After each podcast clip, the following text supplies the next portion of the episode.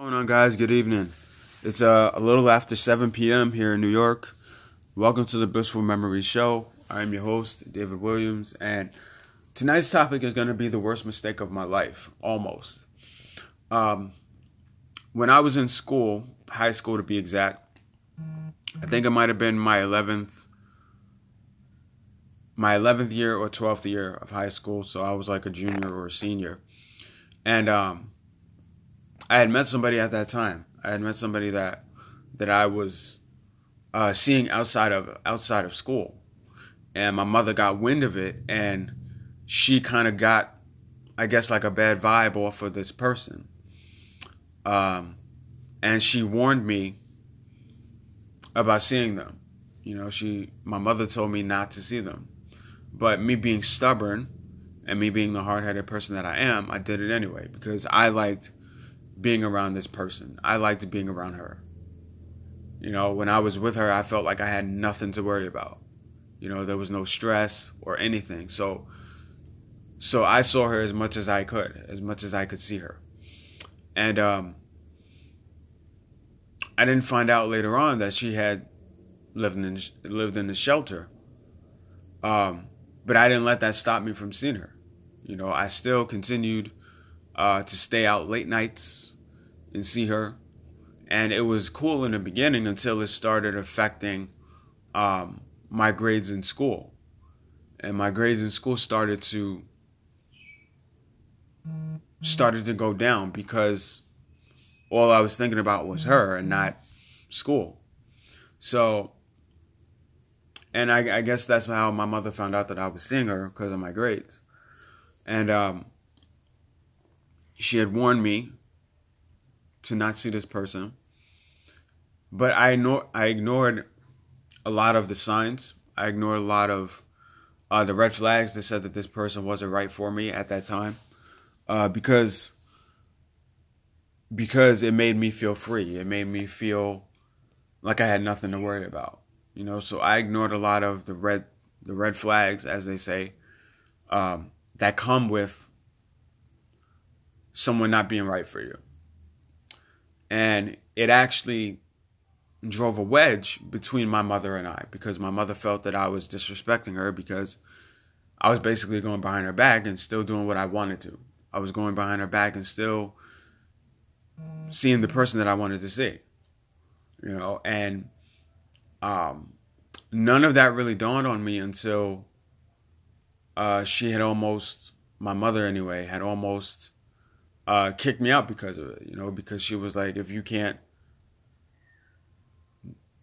do something simple that I'm asking you to do, then obviously you can't stay here. So, um, so I gave it some thought, and me and my mother had a conversation about that, um, about what this person was doing to me mentally. And my mother made a very valid point. Uh, she had said at that time that uh, you're willing to give up everything that you have uh, for this person. You're willing to give up your bed, your freedom, uh, your ability to come and go as you please, um,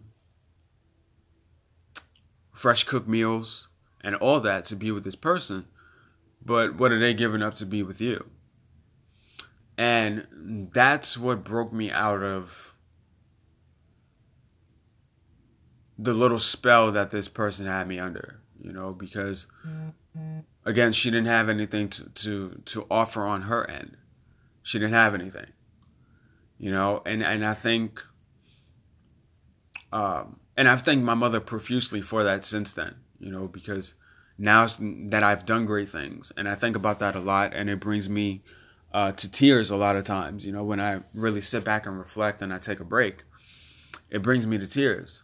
You know that uh, if I had went down that path, if I had pursued this person, continued to pursue them, uh, and didn't listen um, to my mother and certain people around me, I wouldn't be able to travel when I want to travel. I wouldn't have books out. I wouldn't have this podcast that I love doing. I wouldn't have any of that stuff.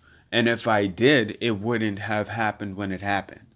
You know, so I keep that in mind a, a lot You know, that's why I'm always doing my best to be humble, you know, and I and I um I don't take any of this for granted. You know, I really don't. And I could have been right there in the shelter with this person. But I always view my mother as a form of divine intervention. You know, because she could have very easily um, she could have very easily just said, "Okay, if that if that's what you want to do, so be it." You know, she didn't have to convince me um, on why I shouldn't go down that path or why I shouldn't take that path. She didn't have to say anything. You know, she could have just just let me go if I really wanted to go. You know, and so um, I I always thank her profusely for that. You know, because I wouldn't have met the people that I've met if I had went down that path of um, staying in the shelter, you know. So, and I'm and I think I'm thinking about that because Thanksgiving just passed. It's um, it's that time of the year to find things to be grateful for and thankful for, and that's one of the things that I'm grateful for. You know, I'm grateful for um, my mother intervening when she did. You know, and and breaking through my hard-headed skull that this was not, you know, the path that she saw me taking. You know, so um, if you have anyone in your life that plays that type of role, be grateful. You know, be mm-hmm. grateful and thankful for them.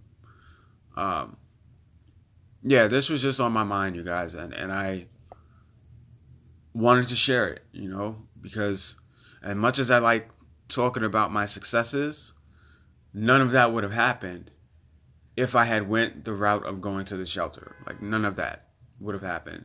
I wouldn't have books out. I wouldn't want to start multiple businesses. I wouldn't want to do any of this if I had stuck with my initial decision, which was to go to the shelter. You know, that that none of this would have happened, you know. So um yeah, if you have anybody in your life that plays that type of role, appreciate them you know, and, and thank them if you haven't. If you haven't already, thank them for their advice, their insight, um, their gentle nature if they are gentle. Like, just find a way to thank them, you know, because I think we take that for granted. You know, we take certain people for granted and we think that we'll always have access to them, uh, when in reality, that is not the case. So, thank you to those who listen to my podcast. Again, thank you for taking me internationally. I love you guys. I appreciate you. And please feel free to reach out if you just want to talk. Like, feel free to reach out. So, thank you guys and have a blessed evening. Talk to you soon.